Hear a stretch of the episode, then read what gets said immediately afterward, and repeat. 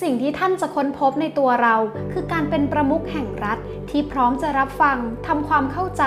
ตักเตือนและเสนอแนะเช่นเดียวกับการปกป้องสาธารณประโยชน์อยู่ตลอดเวลาคำปฏิญาณทั้งต้นนะคะถูกกล่าวโดยกษัตริย์เฟลิเป้ที่หกแห่งสเปนในงานบรมราชาภิเษกในปีสองพันสิบสี่ที่ผ่านมาคำกล่าวข้างต้นเนี่ยถือได้ว่าเป็นเหมือนแสงแห่งความหวังที่จะช่วยยกระดับช่วยดึงสถาบันกษัตริย์สเปนที่ถือได้ว่าเคยตกต่ำมาก่อนในรัชสมัยของกษัตริย์คนเก่า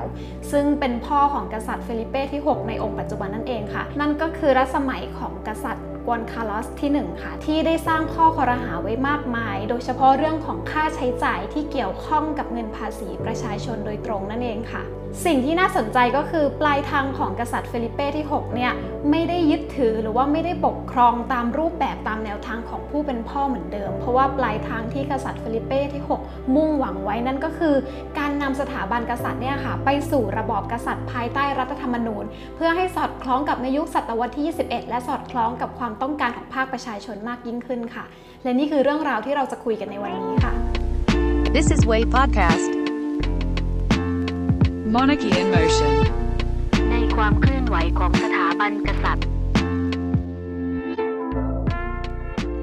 วันนี้ศิรามนศิราจะมาเล่าให้ทุกคนฟังถึงความพยายามที่จะก้าวไปข้างหน้าของสถาบันกษัตริย์สเปนโดยเริ่มต้นจากตั้งแต่รัชสมัยของกษัตริย์กอนคาร์ลอสที่หนึ่งจนมาถึงยุคสมัยของกษัตริย์เฟลิเป้ที่หกเหมือนอย่างที่เรากล่าวไปข้างต้นว่าในยุคของกษัตริย์กอนคาร์ลอสที่หนึ่งเนี่ยอาจจะดูเหมือนทำไว้ตกต่ำทำไว้แย่แต่ในความเป็นจริงแล้วอะค่ะก็ยังมีความพยายามบางอย่างอยู่อย่างเบาบางอย่างผิวเผินว่าในยุคพ่อเนี่ยก็พยายามที่จะ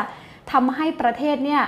มีความเข้ากับความต้องการของภาคประชาชนเช่นเดียวกันแต่ทั้งนี้ทั้งนั้นเนี่ยมันจะมาชัดเจนมากๆในยุค ของผู้เป็นลูกอย่างเฟลิเป้ที่หกค่ะโดยเราจะเริ่มต้นสำรวจความเคลื่อนไหวและท่าทีต่างๆของสถาบันกษัตริย์สเปนที่ไม่ว่าจะเป็นการไม่เซ็นลงนามให้เกิดรัฐประหารแล้วก็รวมไปถึงบทบาทการแบ่งแยกดินแดนว่าตัวกษัตริย์เองเนี่ยจะมีท่าทีและการแก้ปัญหายังไงและรวมไปถึงการจัดการปัญหาที่มีการตั้งแง่จากภาคประชาชนและภาครัฐว่ามีการนำเงินภาษีเนี่ยไปใช้จ่ายในทิศทางที่ไม่ถูกต้องที่ไม่โปร่งใสหรือเปล่าโดยวันนี้เนี่ยเราจะนำเสนอผ่านสถาบันกษัตริย์สเปนที่ถือได้ว่าเป็นตัวแทนของสถาบันกษัตริย์ทั่วโลกที่จะต้องเผชิญปัญหาเหล่านี้จะต้องเผชิญกับข้อคอรหาเหล่านี้เช่นเดียวกันซึ่งเราจะเรียกได้ว่าสถาบันกษัตริย์สเปนเนี่ยจะเป็น case study ของเราในวันนี้นั่นเองค่ะและนอกจากนี้นะคะประเด็นหลักที่ศิราเนี่ยอยากจะชวนให้ทุกคนเนี่ยมาฟังแล้วก็คิดไปพร้อมๆกันนั่นก็คือเมื่อกษัตริย์ผู้เป็นลูกชายอย่างเฟลิเป้ที่หกเนี่ยไม่อยากและไม่เลือกที่จะทำตามแนวทางของพ่อแล้วเนี่ย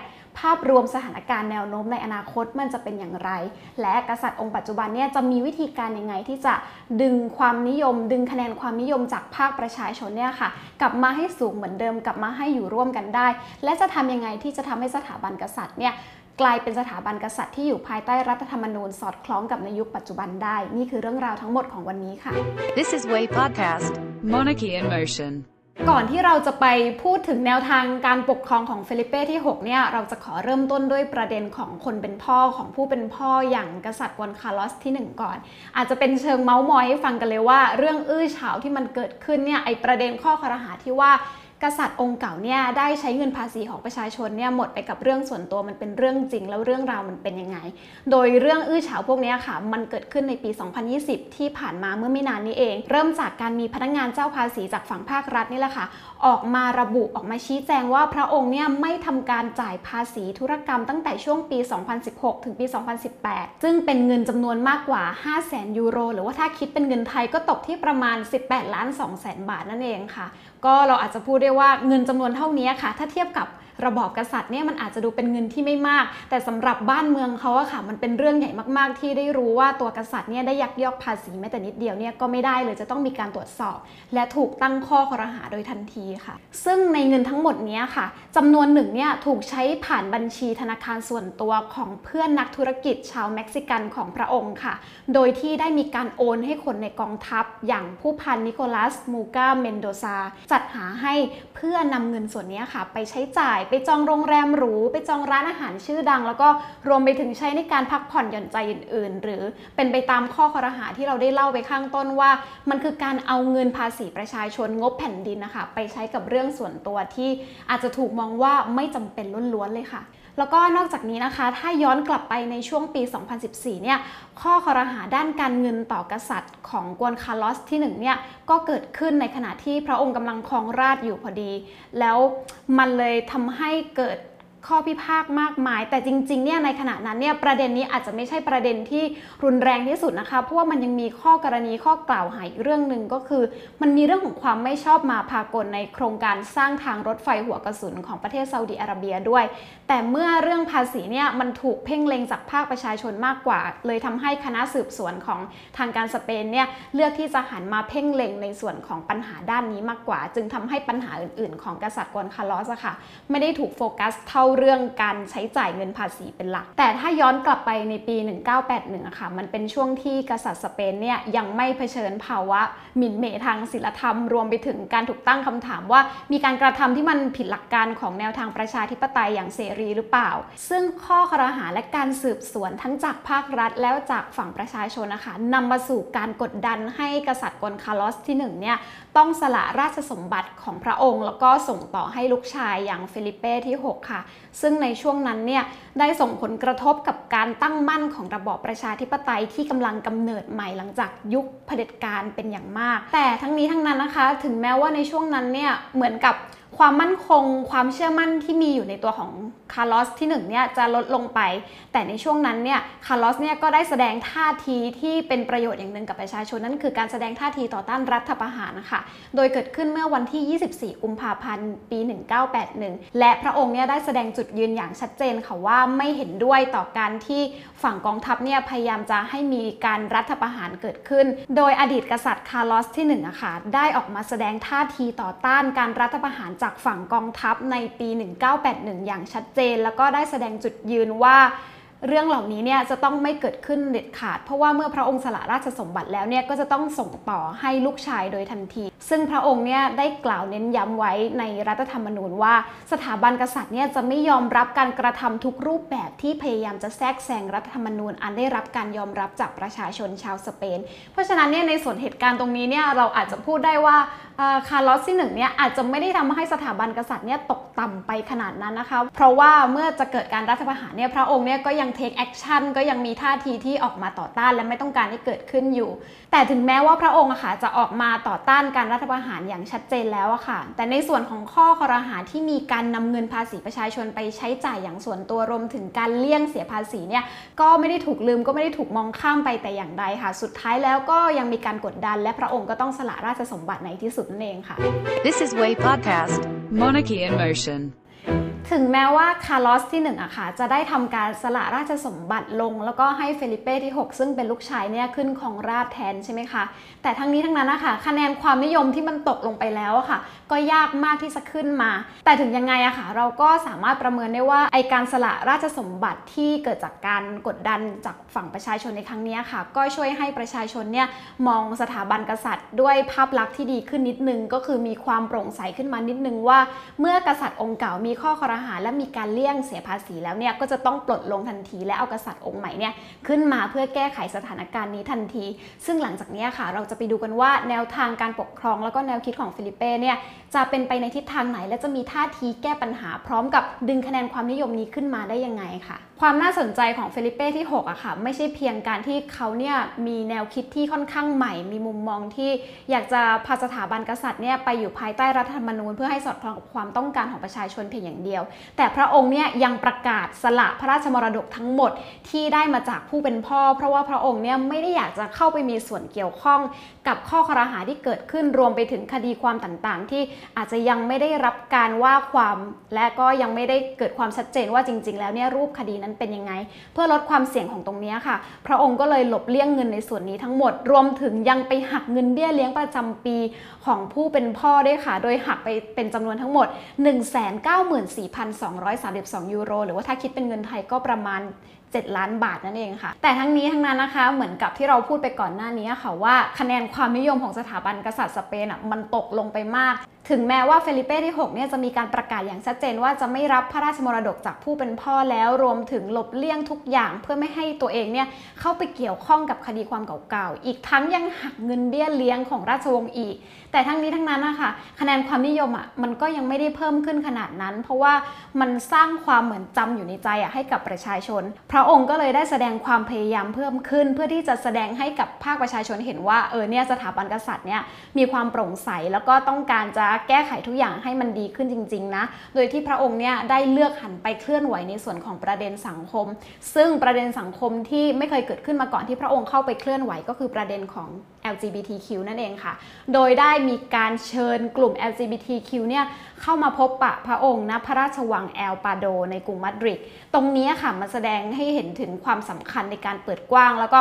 การที่พระองค์เนี่ยจะลงสู่สนามภาคประชาชนมากขึ้นเพราะว่าเนื่องจากถ้าเราย้อนกลับไปในปีหนึ่งพันเก้าร้อยสามสิบเก้าแล้วก็ในปีหนึ่งพันเก้าร้อยเจ็ดสิบห้าค่ะที่สเปนนะคะเป็นที่แรกที่ในยุคนั้นนะคะที่ปกครองด้วยเผด็จการแล้วมีกฎหมายที่ระบุว่าผู้รักเพศเดียวกันเนี่ยเป็นบุคคลอันตรายดังนั้นเนี่ยการที่เฟลิเป้ที่หกเนี่ยได้เชิญกลุ่ม แอล จี บี ที คิว เข้ามาพูดคุยทำความเข้าใจกันอ่ะมันเหมือนกับว่าพระองค์เนี่ยได้พยายามเปิดใจแล้วก็ล้มล้างข้อกฎหมายเก่าๆเหล่านั้นทำให้ภาคประชาชนเนี่ยเห็นถึงความพยายามมากขึ้นค่ะ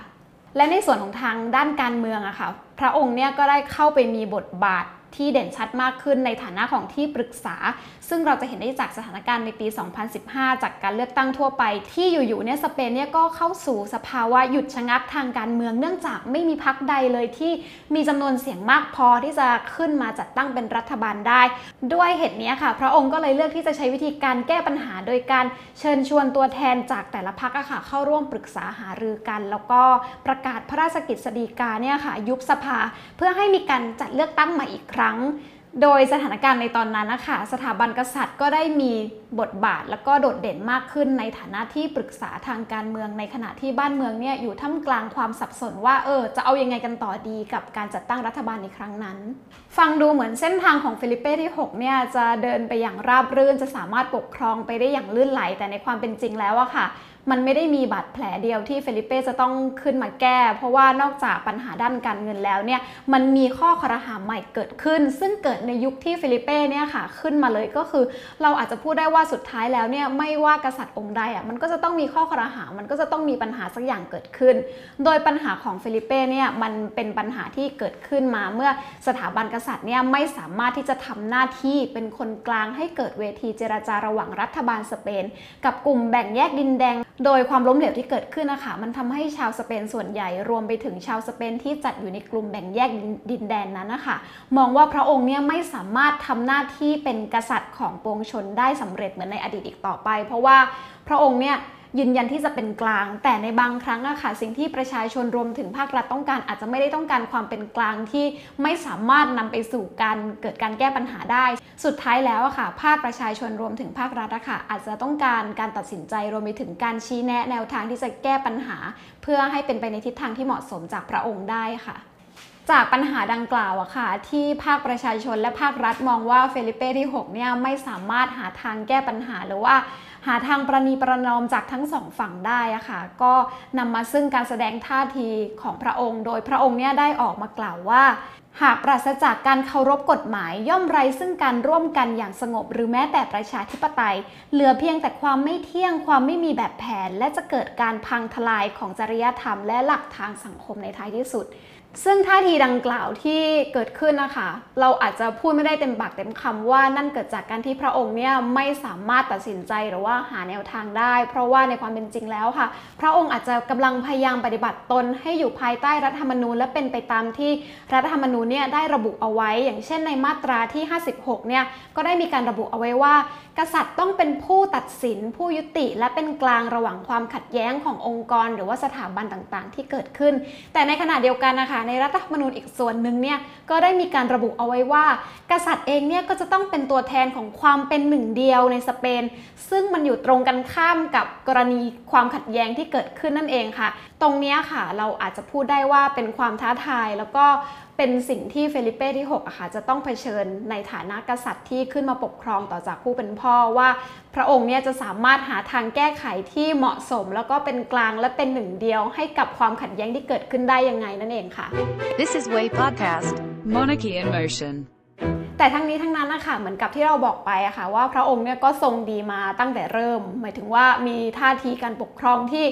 ค่อนข้างโอเคเลยค่อนข้างที่จะตรงตามความต้องการของประชาชนเลยแต่ว่าพระองค์เองเนี่ยก็อาจจะไม่ได้มีความชัดเจนในแง่ของการวางตัวเป็นกลางหรือว่าการหาวิธีการแก้ปัญหาให้กับความขัดแย้งที่เกิดขึ้นได้แต่ทั้งนี้ทั้งนั้นนะคะพระองค์เนี่ยก็ไม่ได้ลดละความพยายามที่จะปรับตัวให้สอดคล้องเพื่อลดข้อครหาจากภาคประชาชนที่เกิดขึ้นเลยโดยพระองค์เนี่ยได้พยายามปรับลดเบี้ยเลี้ยงต่อปีของสมาชิกราชวงศ์อื่นๆด้วยที่ได้มาจากเงินภาษีที่ถูกตั้งเอาไว้ตั้งแต่สมัยกษัตริย์คาร์ลอสที่หนึ่งโดยที่เราจะแบ่งเป็นสองส่วนนะคะโดยส่วนแรกเนี่ยกษัตริย์ปกติแล้วเนี่ยจะต้องได้รับเงิน สองแสนเก้าหมื่นสามพัน ยูโรต่อปีหรือถ้าคิดเป็นเงินไทยอะค่ะก็ตกประมาณ สิบล้านเจ็ดแสน บาทแล้วก็ในส่วนของมกุฎราชกุมารเนี่ยก็จะได้รับเงินอยู่ที่ หนึ่งแสนสี่หมื่นหกพัน ยูโรต่อปีหรือว่าถ้าคิดเป็นเงินไทยก็ประมาณ ห้าล้านสามแสน บาทนั่นเองค่ะซึ่งในปีสองพันสิบห้าที่ผ่านมาเนี่ยกษัตริย์เฟลิเป้ที่หกก็เลือกที่จะตัดรายได้ประจำปีของตนเองเนี่ยลงไปถึงร้อยละยี่สิบจากที่เคยได้ประจำแล้วอะค่ะก็จะตัดลงไปอีกตรงนี้ค่ะยิ่งสะท้อนให้เห็นว่าพระองค์เนี่ยมีความพยายามจริงๆนะที่จะเรียกความเชื่อมั่นเรียกความนิยมกลับมาจากภาคประชาชนให้ได้แต่ทั้งนี้ทั้งนั้นนะคะสถาบันกษัตริย์สเปนก็ยังถูกมองว่าเป็นสถาบันกษัตริย์ที่ติดหนึ่งในสิบที่ร่ำรวยที่สุดในทวีปยุโรปอยู่ดีค่ะจากที่เราเล่ามาทั้งหมดนะคะทุกคนจะเห็นใช่ไหมคะว่ามันไม่ง่ายเลยที่กษัตริย์ผู้เป็นลูกค่ะจะขึ้นมาแก้ไขความผิดหรือว่าข้อครหาหลายๆอย่างที่ผู้เป็นพ่อเนี่ยได้ทำเอาไว้โดยที่ถ้าเราเนี่ยย้อนกลับไปมองภาพรวมในปีสองพันสิบสามซึ่งเป็นในยุคที่กษัตริย์องค์เดิมนะคะยังปกครองอยู่นั่นคือกวนคาร์ลอสที่หนึ่งเนี่ยเราจะพบว่าสถาบันกษัตริย์สเปนเนี่ยมีคะแนนความนิยมที่ต่ำกว่าที่ควรจะเป็นมากโดยอยู่ที่ร้อยละสี่สิบสองจากพลเมืองทั้งหมดหรืออาจจะเปรียบเทียบได้ว่าจากการสอบถามประชากรทุกๆสิบคนนะคะก็จะมีเจ็ดคนที่จะตอบว่าไม่ต้องการสถาบันกษัตริย์ที่จะมีท่าทีปฏิเสธสถาบันกษัตริย์แต่พอเรากลับมาดูในรายงานปีสองพันสิบสี่ซึ่งเป็นรายงานที่หลังจากที่เฟลิเป้ที่หกเนี่ยขึ้นครองราชย์เนี่ยเราก็จะพบว่าประชาชนนะคะได้มีการเปิดใจกับสถาบันกษัตริย์มากยิ่งขึ้นเพราะว่าเราจะเห็นได้จากการปรับตัวของสถาบันกษัตริย์ด้วยเช่นกันว่าได้มีการปรับตัวเข้าหาโลกสมัยใหม่รวมถึงโอนอ่อนไปตามข้อเรียกร้องของฝั่งภาคประชาชนแล้วก็ภาคสังคมมากยิ่งขึ้นค่ะแต่ก็อย่างที่บอกไปอะค่ะคือเฟลิเป้ที่หกเนี่ยมีการปรับตัวอย่างหนักก็จริงทั้งฟังเสียงภาคประชาชนทั้งเคลื่อนไหวในสู่ภาคสังคมแล้วอะค่ะแต่ปัญหาสำคัญที่ยังต้องเผชิญแล้วก็ยังมีอยู่นั่นก็คือการบังคับใช้กฎหมายหมิ่นพระบรมเดชานุภาพหรือว่ากฎหมายห้ามหมิ่นนี่เองค่ะถ้าเปรียบเทียบเหมือนกับบ้านเราก็คือหนึ่งหนึ่งสองคือจะบอกว่าถึงแม้ว่าเฟลิเป้ที่หกเนี่ยดูเหมือนจะฟังประชาชนดูเหมือนจะพยายามปรับตัวเป็นกษัตริย์ยุคใหม่เนี่ยแต่สุดท้ายแล้วเนี่ยสเปนก็ยังมีกฎหมายนี้อยู่นะคะนั่นก็คือมาตราที่สี่เก้าศูนย์แล้วก็สี่เก้าหนึ่งค่ะที่ระบุเอาไว้ว่าผู้ใดกระทำการหมิ่นประมาทองค์พระมหากษัตริย์หรือว่าพระราชินีองค์รัชทายาทหรือผู้สำเร็จราชการแทนระหว่างที่ยังคงปฏิบัติหน้าที่อยู่ในตำแหน่งนั้นจะต้องระวังโทษจำคุกถึงหกเดือนถึงสองปีหรือว่าปรับเวลาเป็นหกถึงสิบสองเดือนแล้วแต่ตามที่ศาลจะพิจารณาค่ะตรงนี้ค่ะมันเหมือนกับเป็นการตีกรอบทำให้เฟลิเป้ที่หกเนี่ยไม่สามารถทำทุกอย่างได้เต็มที่หรือว่าไม่สามารถดึงคะแนนความนิยมเนี่ยกลับมาจากภาคประชาชนได้เต็มที่เพราะว่าเหมือนกับที่เราบอกไปอะค่ะว่าถึงแม้ว่าจะมีการเข้าหาภาคประชาชนมากยิ่งขึ้นมีการเคลื่อนไหวสู่ประเด็นสังคมแต่สุดท้ายแล้วยังไงล่ะสุดท้ายแล้วประเด็นกฎหมายหมิ่นเนี่ยมันก็ยังถูกใช้อยู่ถึงแม้ว่าจะพยายามแค่ไหนแต่คะแนนความนิยมที่ได้กลับมามันก็ยังไม่เต็มร้อยอยู่ดีนั่นเองค่ะแต่จากภาพรวมที่เราลองสำรวจมานะคะถึงแม้ว่ามันจะยังดูมีอุปสรรคมีทั้งคะแนนความนิยมที่อาจจะไม่ได้รับกลับมามากพอเพราะว่ากฎหมายหมิ่นยังถูกใช้อยู่แต่ทั้งนี้ทั้งนั้นนะคะทางสถาบันกษัตริย์เนี่ยก็ได้มีการเปิดโอกาสให้กระบวนการยุติธรรมของสเปนเนี่ยได้เข้ามาสืบสวนได้ว่าไอ้ภาษีหรือว่าข้อครหาต่างๆที่เกิดขึ้นเนี่ยมันมีลักษณะมาจากไหนแล้วมันเกิดขึ้นได้ยังไงตรงนี้ค่ะเหมือนมันจะมาช่วยหักล้างกฎหมายหมิ่นที่ถูกใช้อยู่ได้ว่าคือถึงแม้ว่ามันจะมีกฎหมายที่ห้ามหมิ่นใช้จริงๆเนี่ยแต่สุดท้ายแล้วทั้งภาครัฐและภาคประชาชนเนี่ยก็สามารถตรวจสอบสถาบันกษัตริย์ได้อย่างเต็มที่นั่นเองค่ะแล้วก็จากที่เราพูดมานะคะความพยายามของสถาบันกษัตริย์สเปนนะคะยังไม่หมดเพียงเท่านี้นะคะกษัตริย์องค์ปัจจุบันอย่างเฟลิเป้ที่หกเนี่ยยังได้วางบทบาทตัวเองให้เข้ากับโลกยุคใหม่โดยที่เอาตัวเองอะค่ะไปอยู่ในฐานะผู้ไกล่เกลี่ย วิกฤตทางการเมืองที่เกิดขึ้นแล้วก็พยายามจะทำให้สถาบันกษัตริย์สเปนเนี่ยค่ะกลายเป็นสัญลักษณ์ทางประวัติศาสตร์ของรัฐสเปนสมัยใหม่ที่สุดโดยที่จะทำให้หลุดพ้นออกจากระบอบเผด็จการเดิมๆด้วยนั่นเองค่ะโดยในปีสองพันยี่สิบที่ผ่านมานะคะสำนักข่าวของฝั่งสเปนหรือว่า El Español นะคะถ้าศิลาอ่านผิดไปหรือยังไงสามารถมา correct ข้างล่างได้เลยนะคะได้ออกมาเปิดเผยว่าคะแนนความนิยมในตัวของกษัตริย์เฟลิเป้ที่หกเนี่ยเพิ่มขึ้นมาอยู่ที่ร้อยละหกสิบสี่ถ้าย้อนมองกลับไปของในยุคของผู้เป็นพ่อคาร์ลอสที่หนึ่งเนี่ยตอนนั้นอยู่ที่ร้อยละสี่สิบสองดังนั้นเนี่ยการเพิ่มมาอยู่ที่หกสิบสี่เนี่ยถือว่าเป็นการเพิ่มขึ้นที่ค่อนข้างโอเคแล้วก็มีแนวโน้มที่สูงขึ้นมากเลยค่ะแล้วก็มีพลเมืองจำนวนเพียงไม่ถึงร้อยละสามสิบเท่านั้นที่คิดว่าพระองค์เนี่ยยังทำหน้าที่ได้ดีไม่พอตัวเลขดังกล่าวเนี่ยดูมีแนวโน้มว่าจะสามารถเพิ่มขึ้นได้ไปอีกค่ะเพราะว่าเนื่องจากท่าทีของสถาบันกษัตริย์ในยุคปัจจุบันเนี่ยค่ะมีทิศทางที่ชัดเจนแล้วก็มีท่าทีที่จริงใจแล้วก็มุ่งมั่นว่าจะพยายามนำสถาบันกษัตริย์เนี่ยไปอยู่ในระบอบที่อยู่ภายใต้รัฐธรรมนูญแล้วก็ฟังเสียงภาคประชาชนให้ได้มากที่สุดให้ได้นั่นเองค่ะ This is Way Podcast Monarchy in Motionและทั้งหมดที่ศิราเล่ามาในวันนี้นะคะเป็นเพียงส่วนหนึ่งจากภาพรวมทั้งหมดของสถาบันกษัตริย์สเปนในสถานการณ์ปัจจุบันนั่นเองค่ะแต่การพิสูจน์ตนเองของเฟลิเป้ที่หกรวมไปถึงภาพรวมของสถาบันกษัตริย์สเปนนะคะยังคงต้องดำเนินต่อไปและยังน่าจับตามองมากๆเลยค่ะว่าท้ายที่สุดแล้วอะค่ะสถาบันกษัตริย์สเปนแล้วก็กษัตริย์ในองค์ปัจจุบันเนี่ยจะยังคู่ควรที่จะมีที่ยืนที่จะสามารถยืนหยัดอยู่ในสังคมสมัยใหม่ของชาวสเปนแล้วก็ชาวโลกต่อไปได้หรือไม่และทิศทางในอนาคตแนวโน้มจะเป็นอย่างไรเราก็คงต้องติดตามแล้วก็รอชมกันไปค่ะและนี่คือทั้งหมดของสถาบันกษัตริย์สเปนกับการสืบราชบัลลังก์ของรุ่นลูกที่เลือกจะทำให้ดีกว่ารุ่นพ่อค่ะ okay. Monarchy in Motion